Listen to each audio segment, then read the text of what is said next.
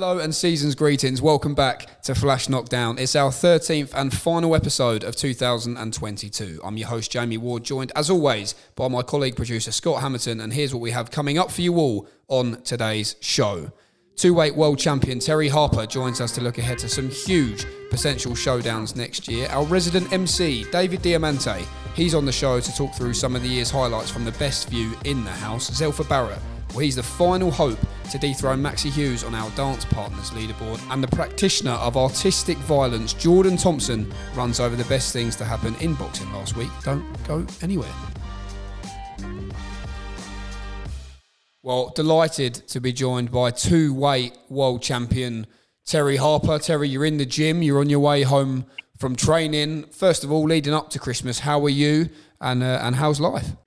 Uh, oh, good. Uh, I think I'm getting the cold that everyone's getting at minute. Uh, so hopefully it's shifted before Christmas. But yeah, other than that, I'm back in the gym. Christmas isn't quite cancelled because uh, obviously it's on a rest day. Uh, so I get to enjoy it with family still and I don't have to go and train. Uh, can enjoy a Christmas dinner and probably a little bit of a pudding this year. um, but yeah, I got, I got my last bit of Christmas shopping to do tomorrow. Uh, but yeah, other than that, all good, thank you. Good stuff. One thing I do want to ask you on, Steffi put out a post yesterday talking about Cecilia Bræk, who's obviously a legend of the game. What can you tell us about your perception and your perspective of this story and, and what it would mean to you to, to share the ring with her? Oh, it's a legacy fight. Um, obviously, she's just someone who I've, who's, I could say she's an idol for me as well. And um, like you said, she's been around the game for a long time and shared the shared the ring with some great female uh, fighters. So um, I can't. It was one of them where like we've just seen. She just had a comeback fight after a couple of years out, and uh, I said, Sandra, I want to fight her. Like but like, if there's no one to undisputed fight for me at this weight, um, are they going to be a lot harder to make? I said, what's point of waiting around? Let's. Uh, for me, I want to be fighting the best. And I said to Andrew, I, th- I believe it was Sunday. I said, um, have you seen uh, Cecilia's fight yet? I said, I want to fight her, and um, and then he, so he he had a look and stuff, and then um, I believe ne- next minute Cecilia saying she'll, she she wants to fight me, and uh, and I believe um, our management team's been in touch with Andrew uh, all last night, uh, well, early hours this morning, and I feel like there's plenty more that can be made, but there's a few people obviously uh, dragging the feet in the sand and making things a lot harder than what they really should be. Well, that no doubt that'll be a, a, tremendous fight, and credit to you. Because what does that say, Terri, about your mindset to take on these types of challenges? Because when you take yourself back to, you know, the defeat against Alycia Baumgardner and, and how difficult that was for you at the time. The way you've built yourself back up, you've gone 24 pounds up in weight to become a two weight world champion. What does it say about your mindset to, to take on all these challenges? Because it seems like you have no fear. Is that a fair assessment? Yeah, I feel like I feel like this is first when I first turned over. You kind of feel invincible, but you, have got to you got belief, and um, that's something that I always struggle with. Uh, confidence and self belief. If, if if someone told me like this year, what would have happened this year after like last year in November, I would I would I would told them to shut up. Like that would end the world for me after my fight against Alycia. That's the lowest point in in my boxing career, in my in my whole life, in my like personal life. Like I took that loss hard, and um, I feel like for me it shows me as like the character that I don't give up, and I, re- I really feel like um, I've matured and I've got a whole new look on life and an outlook on it. Um, it's just like everything's just been a massive 360 this year, and I'm, I'm at the point now where I'm enjoying boxing again, and that's that's due down to a lot of factors like moving up weight and stuff. I got I got to the point where I wasn't enjoying being in camp and cutting so like I will cut. People don't realise that I, I naturally walk around at 10 stone 12 and I'm cutting all them pounds, like a stone and a half, I believe it is. Um, don't ask me maths um, to get to nine stone four, and that's what we're reckless before. And then I know Hannah was saying it was reckless me jumping up so many weights to fight her, but clearly it wasn't. Clearly it paid off. And now I'm walking around at a much more comfortable weight. I'm fuel for, for sessions, and, and I'm just enjoying the journey again. And I felt back in love with boxing, and it's not a chore. So uh, for me, it's been it's, this year's been the best best year in opening my eyes in in many ways. No, it's so good to see you, Terri. Not only comfortable at the weight and in the ring, but also happy and smiling again in life. And we're all very Yeah. much behind you on this journey, of course. One, uh, Thank you. one person I do want to ask you about is your old friend Natasha Jonas. We're recording this podcast Yeah. uh, at, at the office, a draw, of course. That fight, can it happen in- your eyes? Obviously, there's a few things to sort out, promotional side of things and broadcasters, but above it, if the Brækhus fight is the, is the second choice, is Natasha fight for all the marbles the, the first choice for you? yeah, that's that should be every every fighter's uh, goal to be undisputed. And I just don't understand why Tash will go and collect every other belt and not push on to want to have the big undisputed fight. And it just makes no sense. And obviously there's history, and I don't know what's gone off behind the scenes or who said what. But um, all I know is the the fight with Tash. It resulted in a draw. I didn't make that decision. The judges made that made that decision, and um, I, I signed. I then went to have a meeting with Eddie after that, and I signed another contract where the Tasha rematch fight was was in there. So I've signed a contract saying I'm happy to fight Tash. Um, and so God knows what happened. I don't. I think either money's that they weren't happy with. Uh, she's saying that she's not. Tasha won't fight me uh, while Andrew's managing me because she's got to be in a bonnet about him.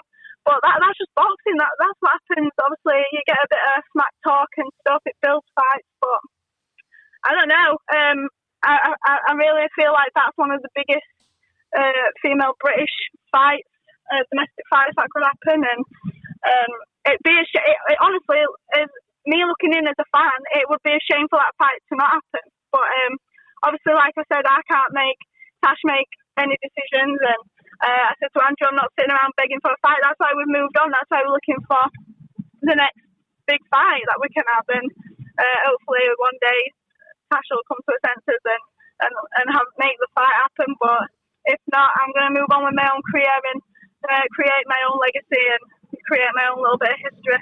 Well, no doubt next year, Terri, it's also important to be active. What's on the agenda for you in terms of when we might see you back out in, in 2023? Yeah, so I'm back in tra- back in training now. Um, early return February time. Um, we've been told. Uh, yeah, I, I probably want a busier year. Uh, I only have two fights uh, this year, uh, early early March and then obviously September. But I, I guess it allowed me to have um, a bit of time off and enjoy a bit of family time as well. Um, so I'm grateful for that. But I'm really ready to knuckle down and crack on with my career because like, that, that's it for now. I want I want the big fights and um, I want I want the I want the big paydays. I'm not gonna uh, be around the bush. Yeah. Well, Terri, it's always great to have you on. It's always great to catch up. Have a lovely Christmas. And uh, we You look forward well. to seeing you in some in some massive, massive fights next year. But thanks for your time, and, and we'll see you soon. Scott, we've done it. We're at the end of the year. I know over the last couple of weeks we've been sort of counting down to this, winding down, but we are here. This is a bonus episode this week. We've done the 12 rounds, 12 episodes. I think we thought we'd probably get cancelled after one or two, so I think we've done all right, don't you think? Yeah, Jordan Gill-esque off the Yeah. off the canvas, been DDT'd and then rallied and, and sparked him out. Uh, no, it's been fun. I've enjoyed it. It's um, been a little bit different. You know, I don't think we would have necessarily thought we would have been doing a podcast this time last year, but um, Not with the guests we've had as well. we were speaking about this the other day, weren't we? Just candidly well. on the on WhatsApp. Yeah, I mean, it's been uh, it's been epic. And actually, do we need just to maybe look at this podcast and revamp it somewhat for next year? You know, um, things like dance partners.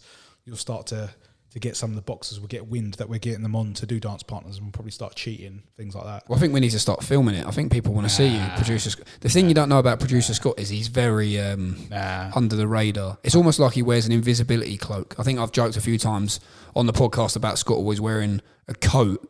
I think he switches something on that makes him invisible. Not one for the public eye necessarily, Nah, but saying that, for saying that, I feel like you do it. You do like it really, because I remember when um, John Ryder and Eddie were on FaceTime.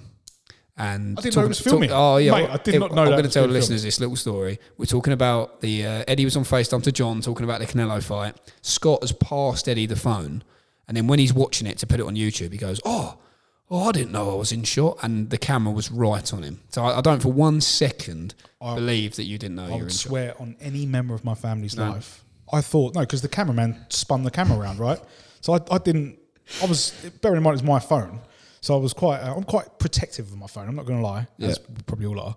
So Eddie obviously had my phone, and I was listening to the conversation. And the next thing I knew, when I saw the stills, Front and centre. He's on the thumbnail. Put himself on the thumbnail. definitely not. Scott Hamilton and Eddie Hearn react. Hey, where's this gone? I forgot. About no, the bottom answer is this has not been filmed. But we got some um, some good bits of content coming over. Obviously, it's always a bit of a difficult time. I think anyone who works in boxing promotion or sport or social media, it's always a difficult time, and it's important in terms of having content ready to roll out that's pre-banked. I did a a 45 minute interview with Eddie last week where we basically went through every show, talk not talked about every fight, but big big talking points from those shows. And I think Eddie enjoyed it. Uh, I think I might have mentioned this last week because I think Eddie said, "Look, this is a good sit down because it it reminds me of everything we, we've done this year." So I think it was good for his uh, his ego a little bit, popping his chest. I think it's good to reflect as well because sometimes, especially in the nature of this business, it does roll pretty quick and you can forget things very quickly. So yeah. I'll, I'll look forward to it. I've not seen that yet.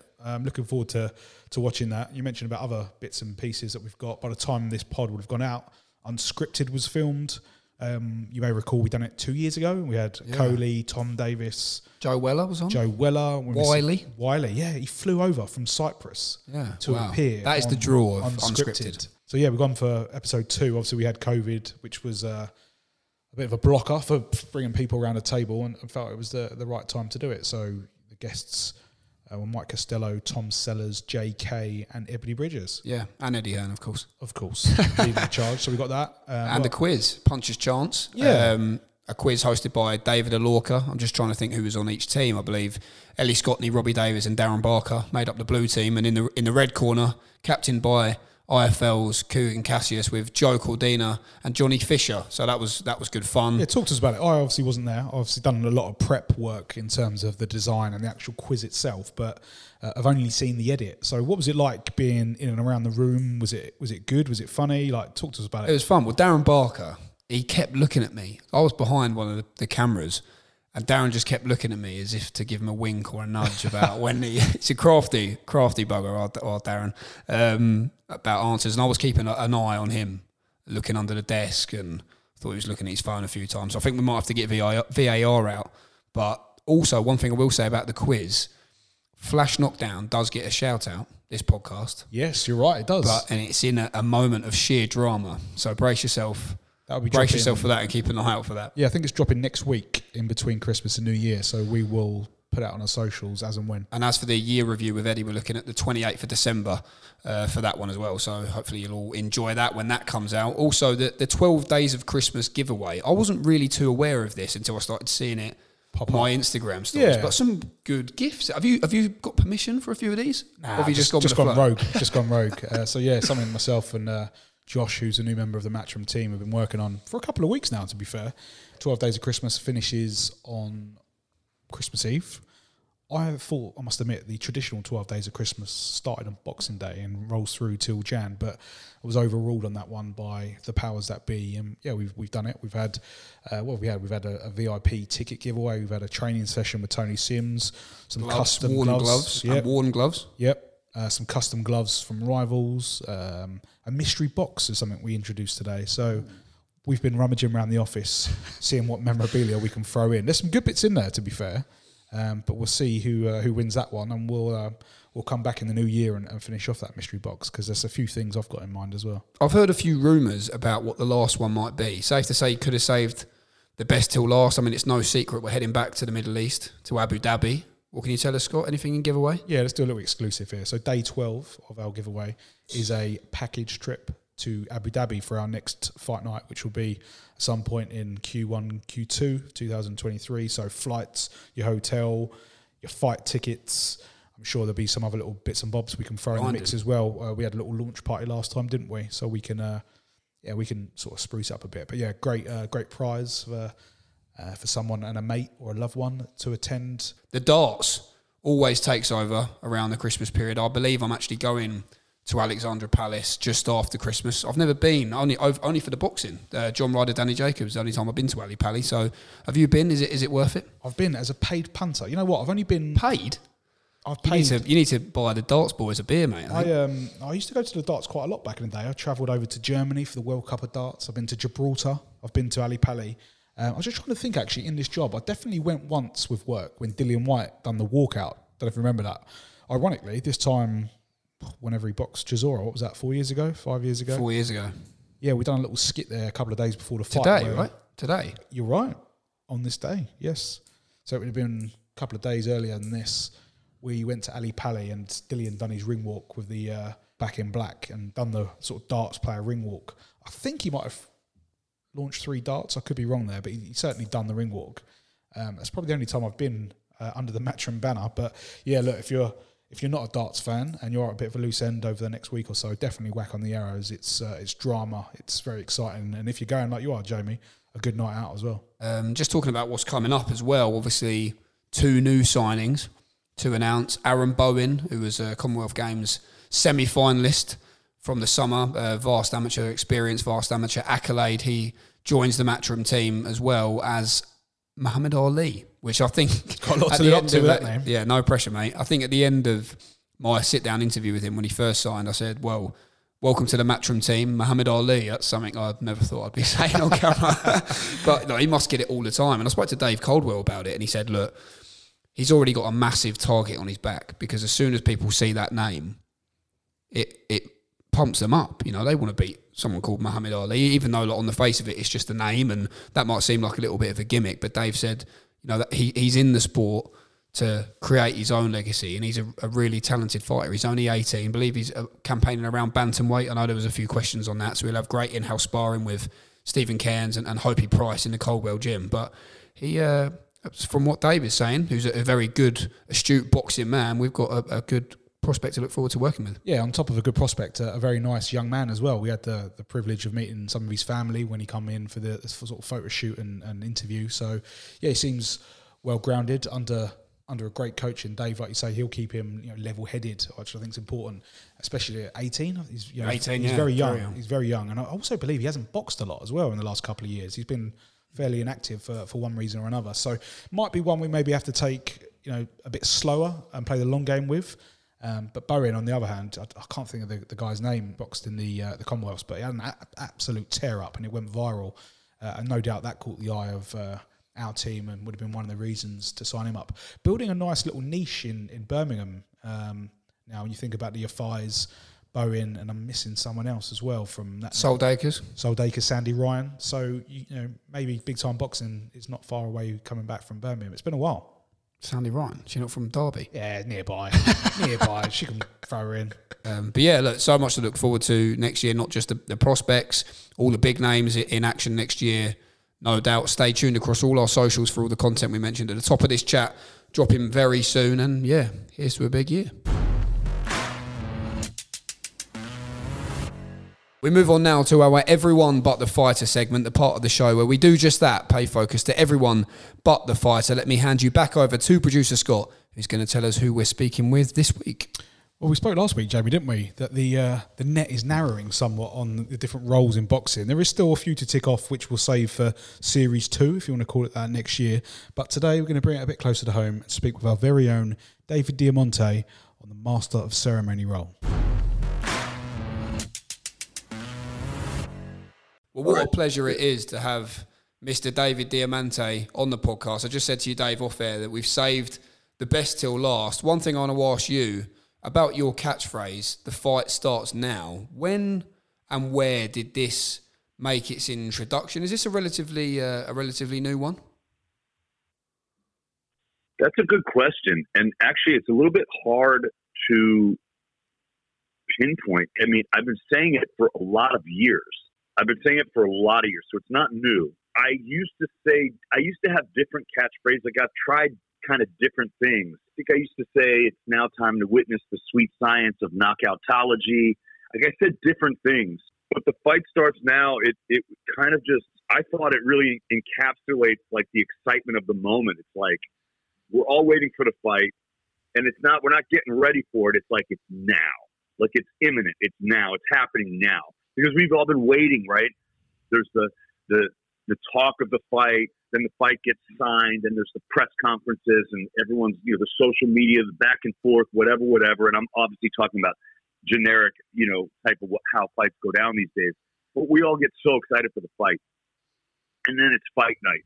And you get your buddies together and you get the tickets and you get to the venue or you know you're in front of your TV, whatever, however it is that you consume this wonderful product.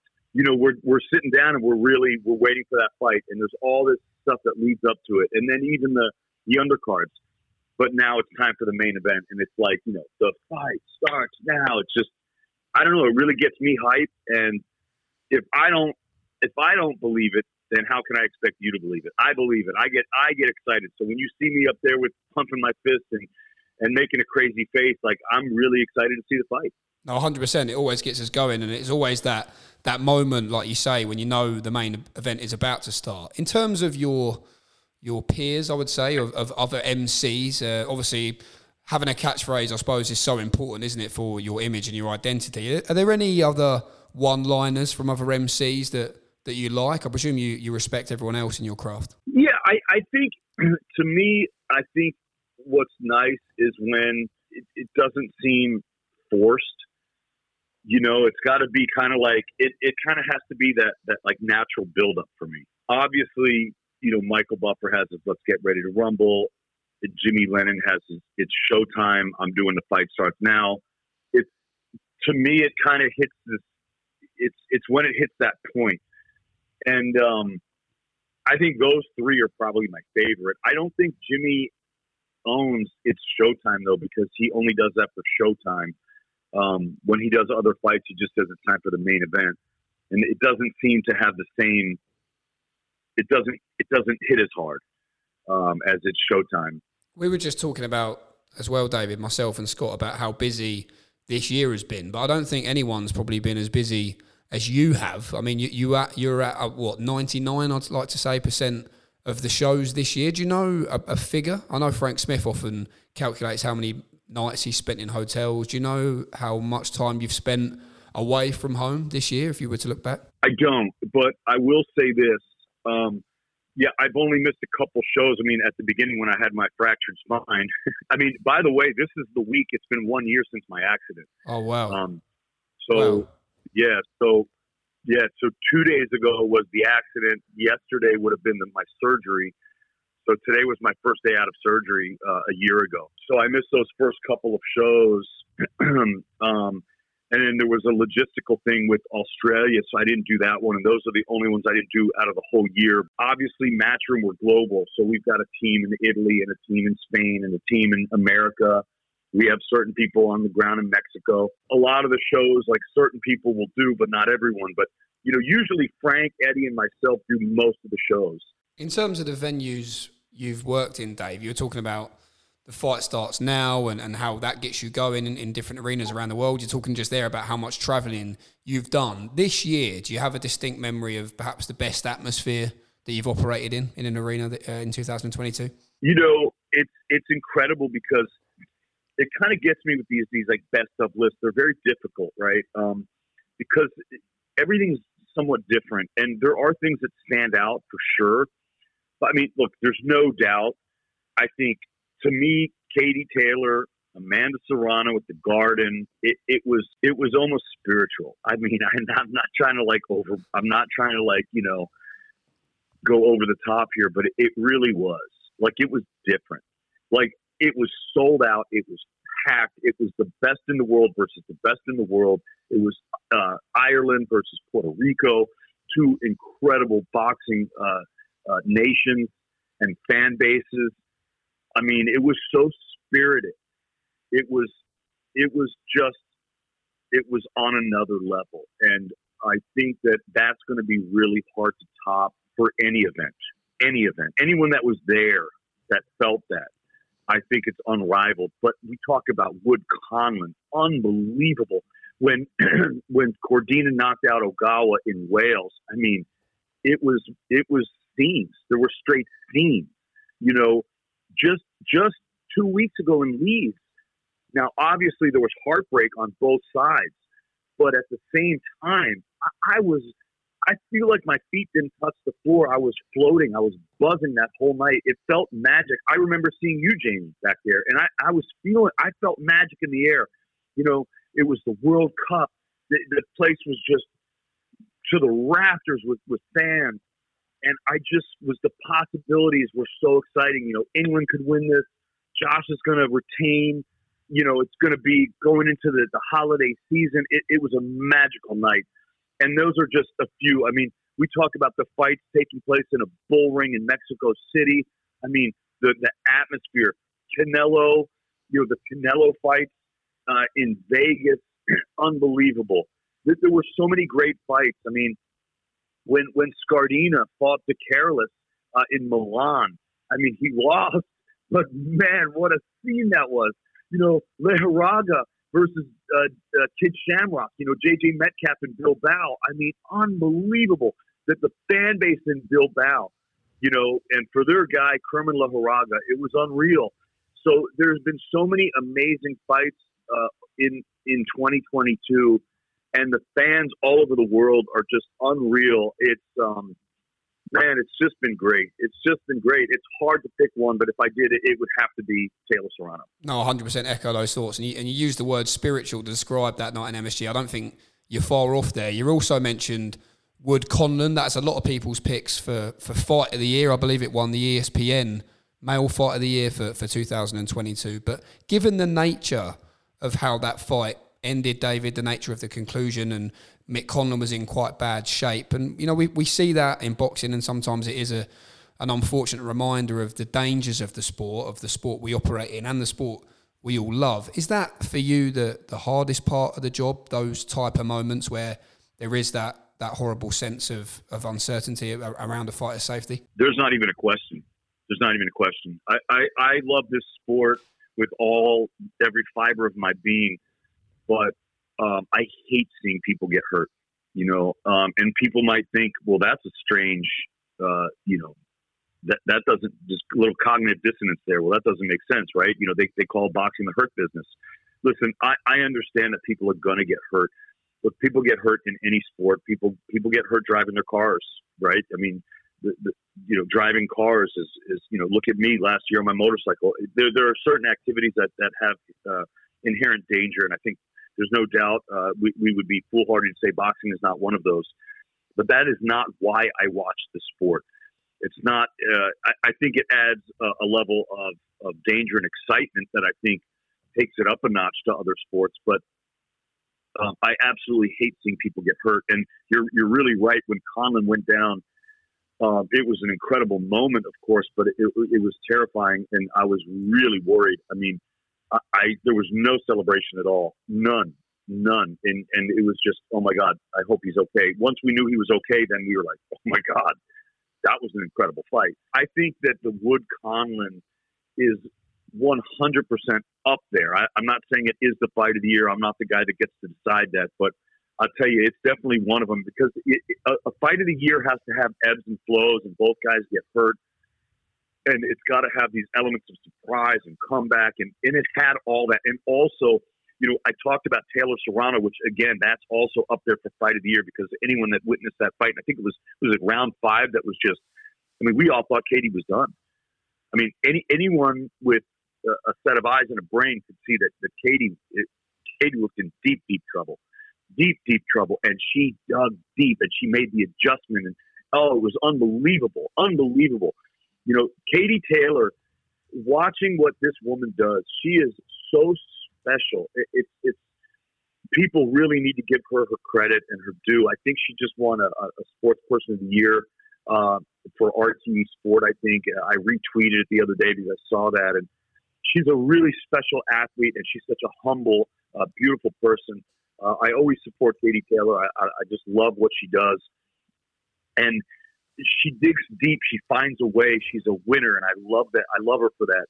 But the, the Wood Conlan, you know, when I was talking about Taylor Serrano with the Irish and the and the Puerto Rican, you know, having the people from Nottingham supporting Leigh Wood and, and having the people from Belfast supporting uh, Mick Conlan. I mean, and two guys that I I love both of those guys. You know, they're, they're great guys. But you know, people that don't know Leigh Wood's story, he was almost out of the sport, and all of a sudden he comes back and he wins the world title. You know, it was a regular title. Now they they they put him up to the to the super title, whatever. But Jamie, I know I'm going on, but it was a special night. No, no, certainly uh, echo those thoughts, as I said, and great to see you back on your feet, Dave. A, a year on, you certainly made uh, some some great progress, and that's brilliant to see. One thing I do want to ask you about is your voice. You're talking about looking after your body. Surely the voice, the vocal cords, probably the most important part uh, to look after. I suppose I was out uh, with you in Abu Dhabi, and I know you had a really sore throat. And those who watched the show that night will probably have, noticed in your voice that it was probably a bit more difficult for you to for, force out that final. The fight starts now, but when you're looking after yourself, what is there anything you do? Is there exercises? Is there remedies? What do you do to usually uh, to keep the voice firing at 100%? Well, I think the most important thing that it's not, I don't single out the voice. It's really about the whole picture of, of your body and also your mind. It's really important for me to stay healthy on the road. And that's for my back. Now, remember, I'm doing that all during physical therapy for my spine. So I take vitamins. I try to eat healthy. I, I do uh, exercises. And, you know, I do probably the worst thing I could do for my voice, which is smoke cigars. You guys see me smoke cigars, but I love my cigars. They're kind of my, um, it's just my thing. You know, I, I don't drink, I don't do drugs, but I love cigars. One question I do want to ask you, Dave, is I don't think people realize, you know, you're talking about you've been at all these great fights, but you're not just there, you're inches from the ring. You have the best seat in the house, you sat virtually next to, to the steps on, on the ring apron. When you're watching a fight, how does a fight tend to play out through your eyes? Are you nervous? Can you enjoy it? Because I guess you're always sort of thinking about the end of the fight, right? And and you when you have to get in the ring and and, and read out the scorecards or, or say what's happened. No, no, no. I, so that's a it's a very good question. No, no, no. I'm not nervous at all. Um, it, you know, it's funny. I went to a fight last night here in New York, and by the way, I saw half the matchroom team there. It was great. So an old friend of mine, Thomas Hauser, the great writer, uh, he called me up and, and he invited me out to the fights. And I said, yeah, I'll come out. He's like, I want to write an article uh, about you, and uh, I'll, do the article about us going to the fight. I said, yeah, I'll come out. So I met I met Thomas, who's just a wonderful, wonderful guy. And if you guys don't read Thomas Hauser, you should. Uh, one of the the greatest uh, uh, boxing writers um, of our generation, and and he just was uh, inducted into the International Boxing Hall of Fame, rightly so. But anyway, so I go out to meet Hauser and I walk into the to the venue in Times Square and I see half the, the U.S. matchroom team. I'm like, oh, what's up, guys? And it was great. I had a great time last night. But Thomas asked me this question. He said, how is it different when you watch a fight when you're not working compared to when you are working? To answer your question, Jamie, and um, you know, it's very different. But I do have to say, as far as watching the fight, no. When when I'm when I'm ringside working, watching a fight, I am completely immersed in watching the fight. Um, especially if it's if it's uh, you know, look, I'm not gonna, I'm not gonna, uh, what's the word? Um, I don't want to fleece the listeners. Not every fight is great. I mean, some fights stink to joint out. There's no doubt. Um, some fights I find quite boring. So if it's if it's not an exciting fight, then you know I'm not going to be too captivated.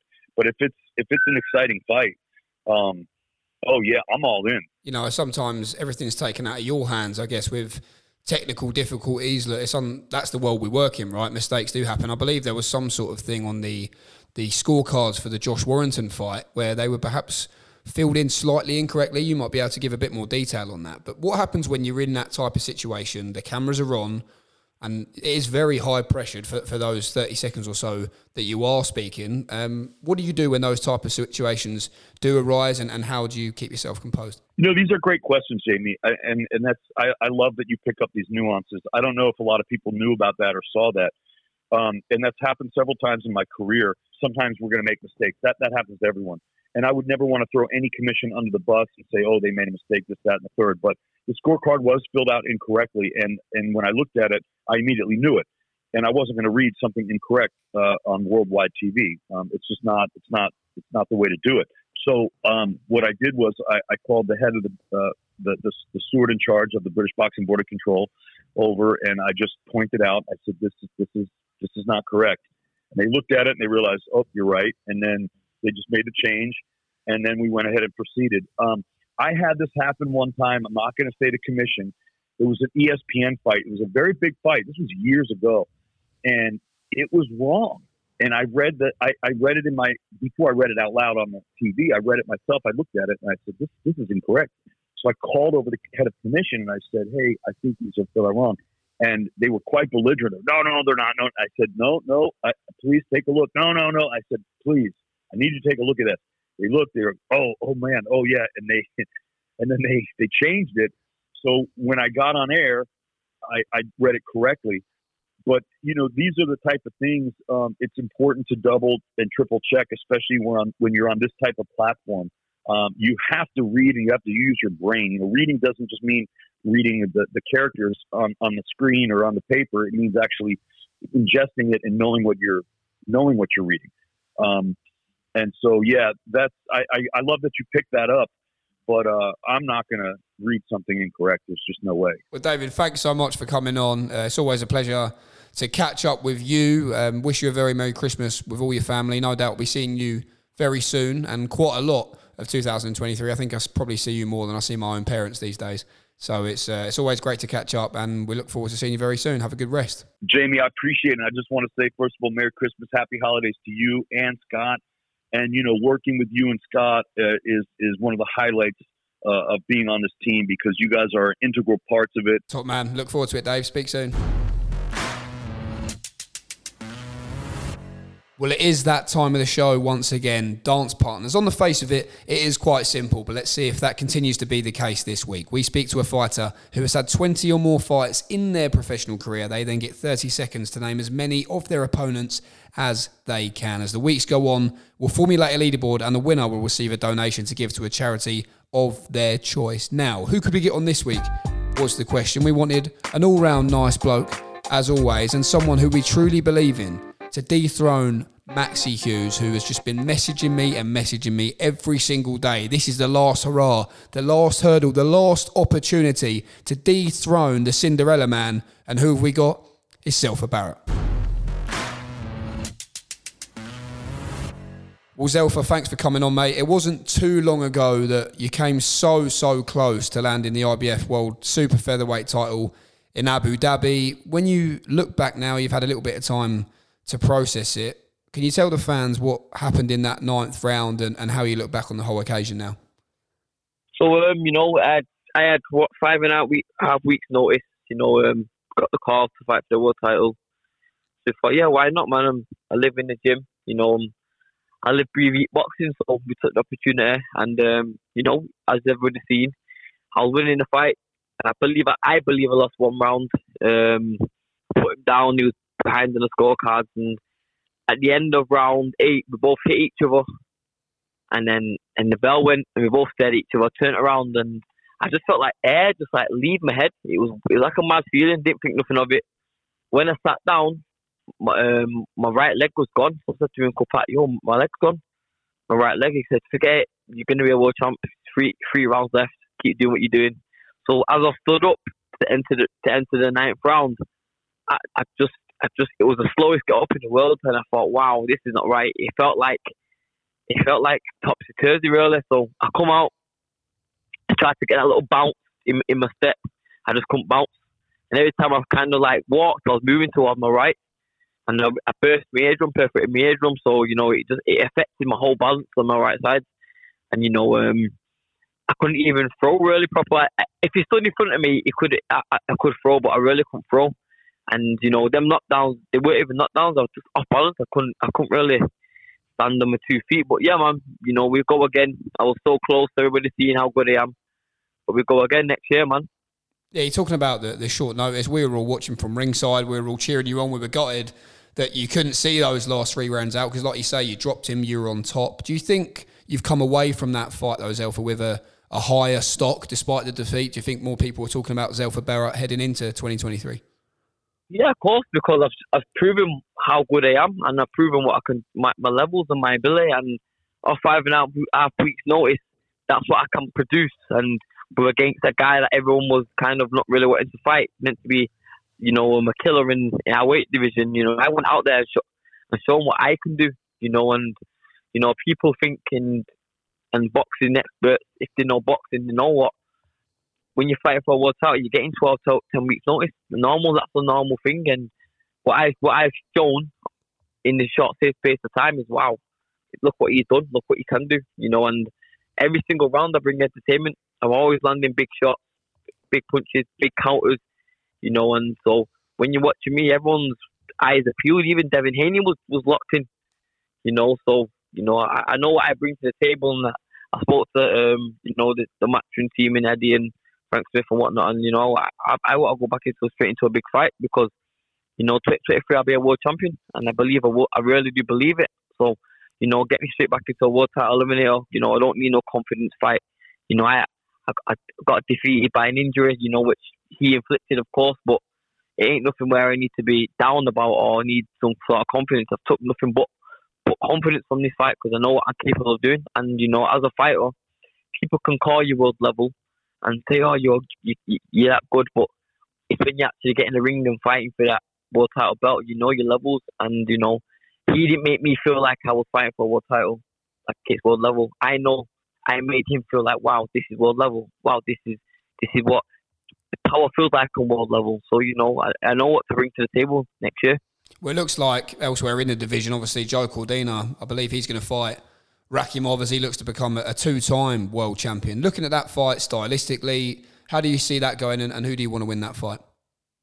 Um, of course, I want Joe to win. You know, he's, he's British. You know, and um, you know, I know Joe personally, and I want him to win because you know, if he if he wins, I'll fight him. You know, it's a big, it's a big, it's a big domestic British world title fight. You know, and with two fighters that have skill and ability. You know, and there's not many big British domestic title fights with fighters that good. You know, around. So you know, um, I want Joe to win, and I believe if he, I believe he has to box him. That's that's my opinion. I believe he has to box him and move his feet. If he don't move his feet, I believe it will cause him a bit of a bit of frustration. But if he moves his feet, Joe, and just boxes, you know, it, will beat him. I, have shown the blueprint how to beat this guy. So, you know, listen, uh, he's a knowledgeable fighter, he's a knowledgeable person. He'll take that into consideration and, you know, and, and implement his own style, but nick a little bit.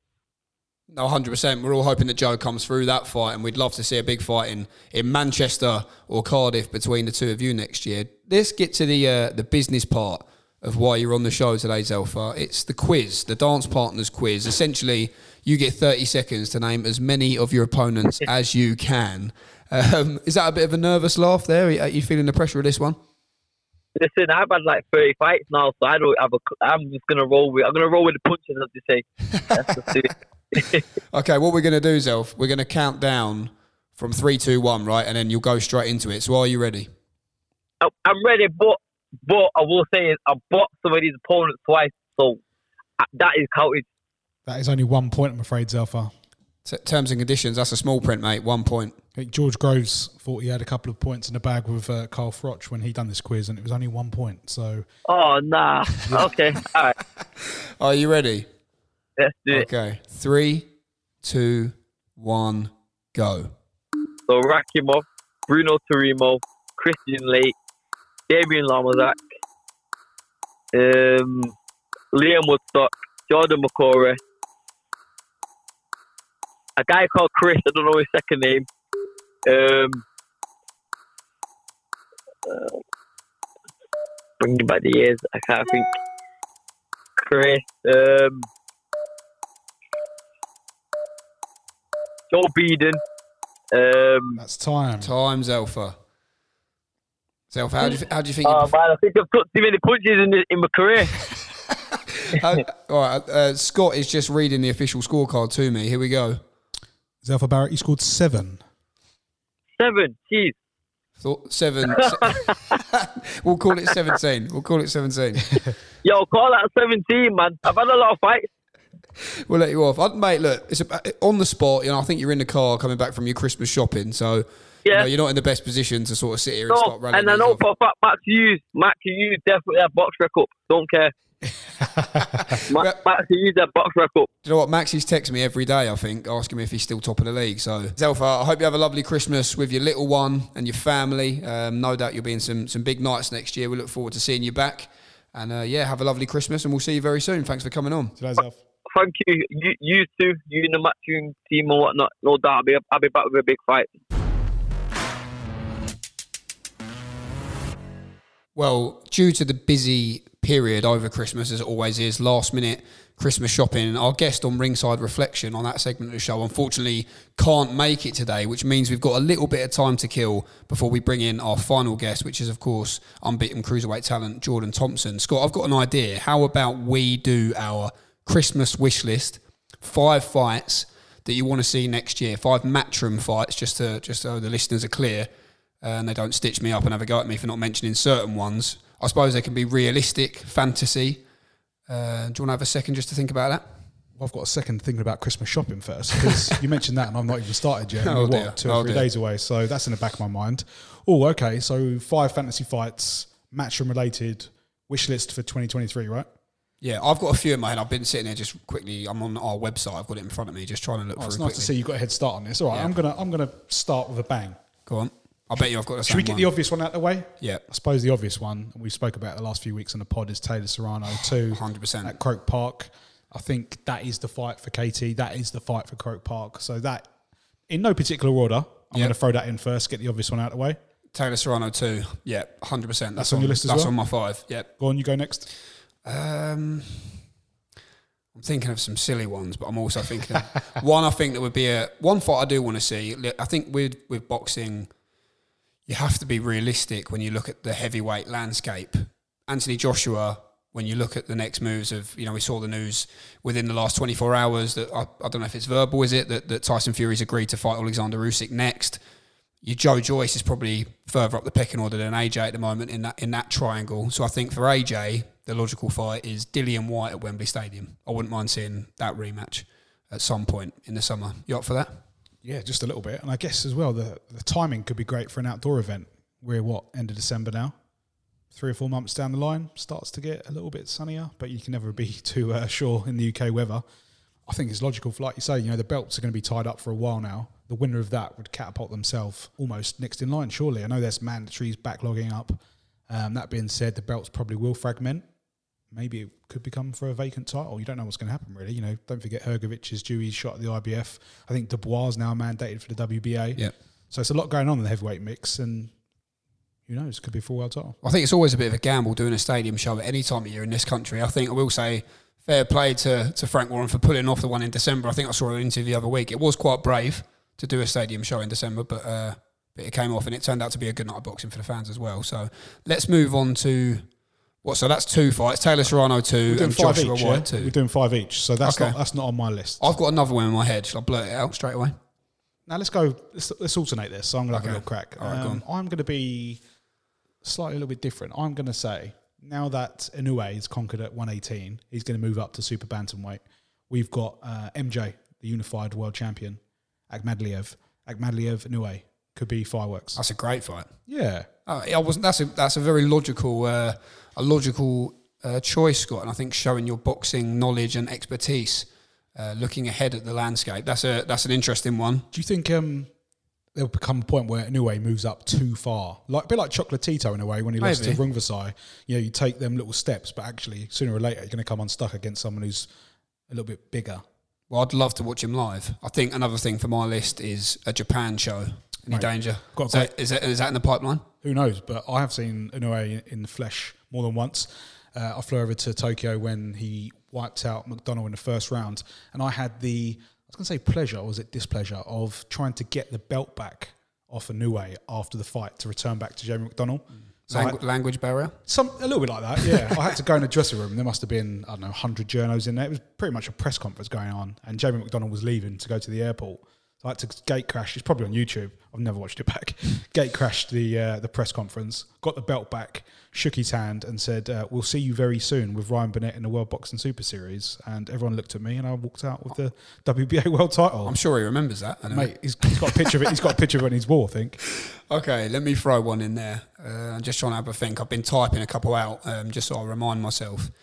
Okay, Alan Babić versus Oscar Rivas for the WBC Bridgerweight World Title. Okay, that is a theme of one of mine. So I don't know if you saw overnight. There's been a uh, a movement in Oscar Rivas's next fight. So he's pulled out of his fight against um, what's the guy's name from Top Rank? I can't think of his name. The heavyweight.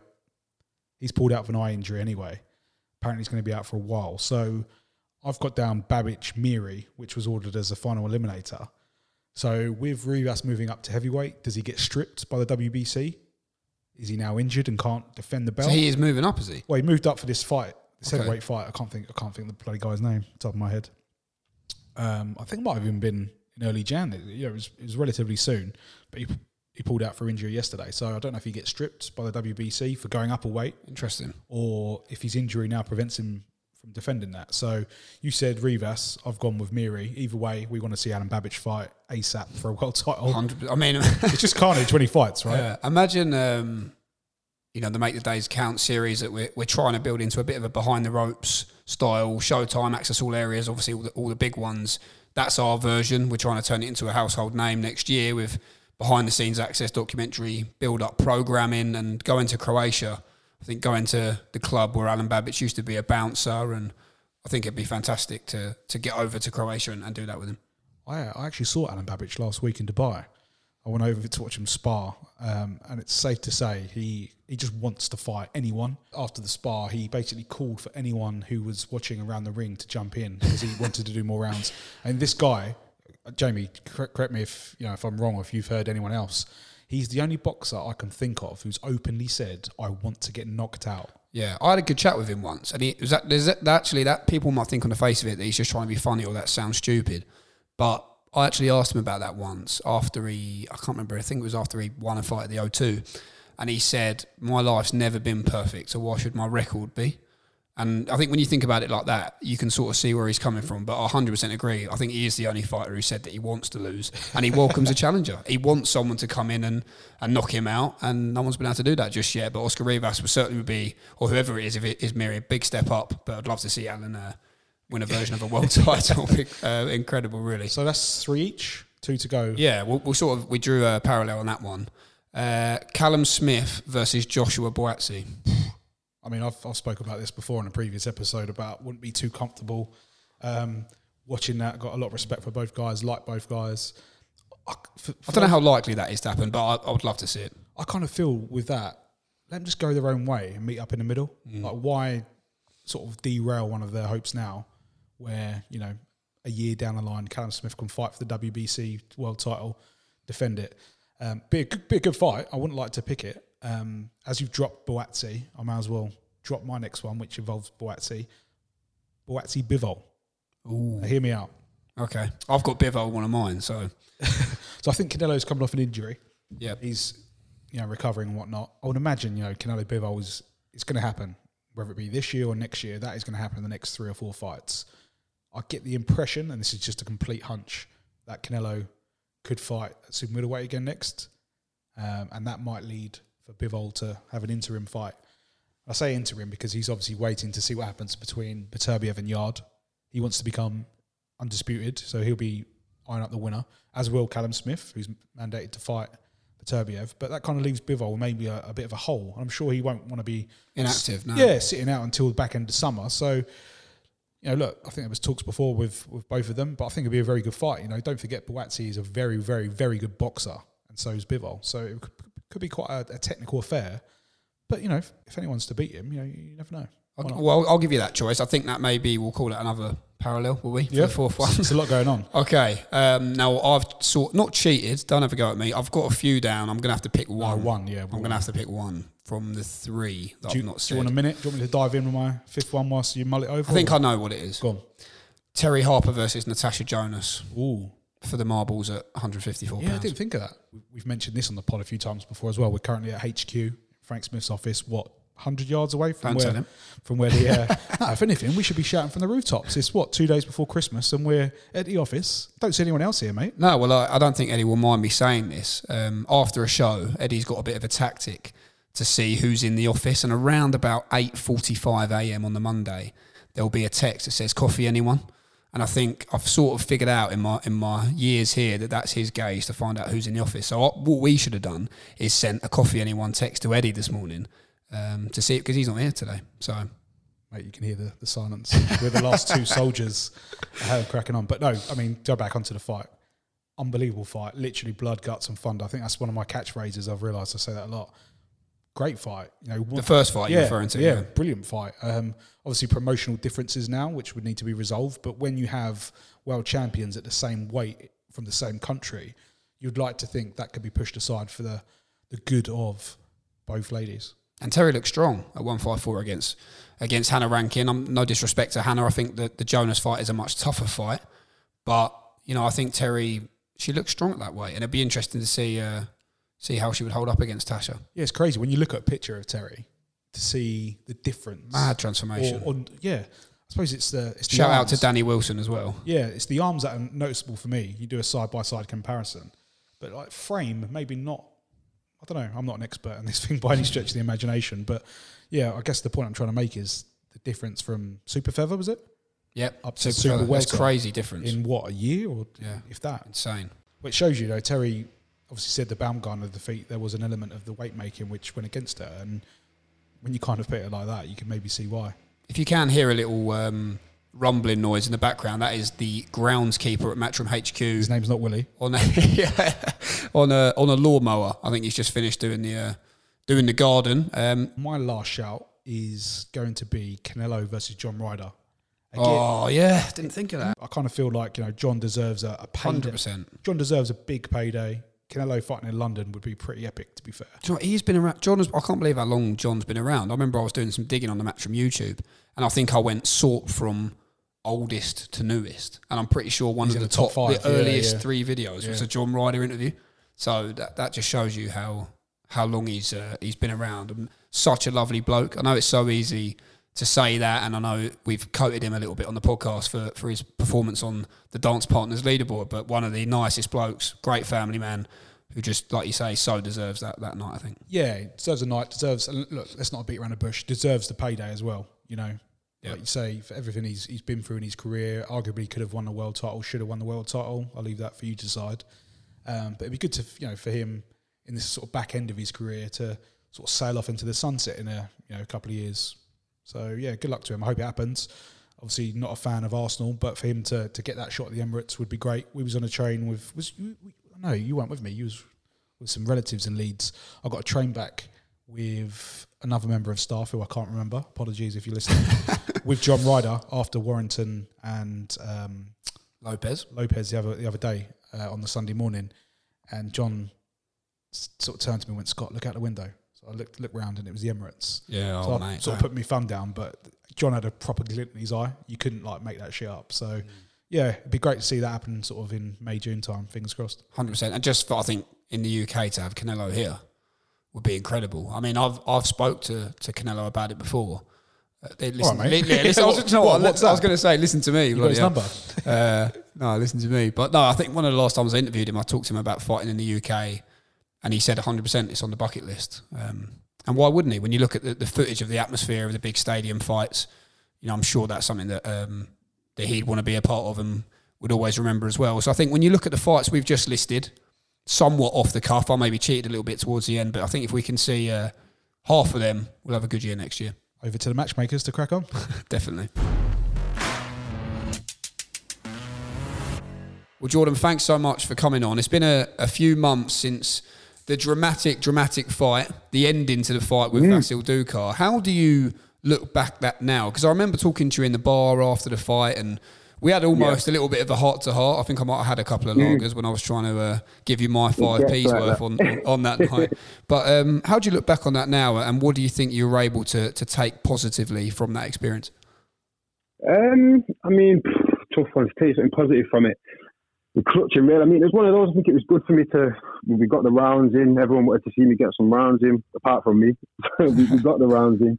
Um, so that was good. We we went the championship rounds and, and stuff like that. It was good to get the experience. Obviously, faced a bit of adversity at the end. That was also a, a good thing to overcome.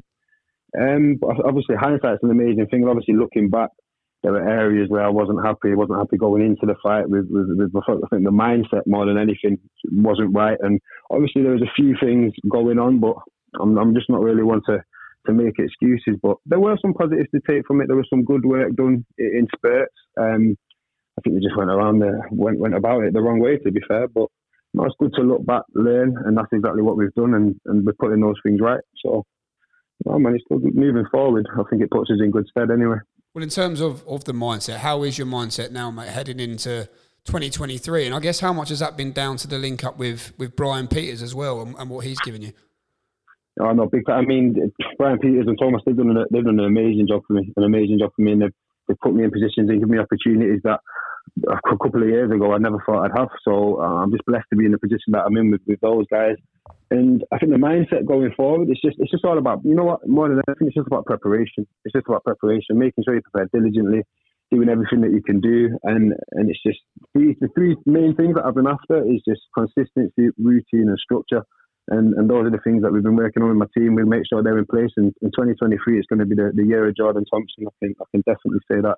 Hundred percent. Last week, just looking at the division, we saw Chris Billam-Smith in, in another dramatic final moment to, Yeah, to his fight, Hey. move, a, move a step closer to, to a world title shot. Did, did you watch that? What did you make of it? I did, I did, I did, I did watch that. Um, just another classic Chris Billam Smith fight, man. Chris Billam Smith always gives you your, your value for money, let's say. Um, but entertaining, man, entertaining, good to and from. He got caught early on.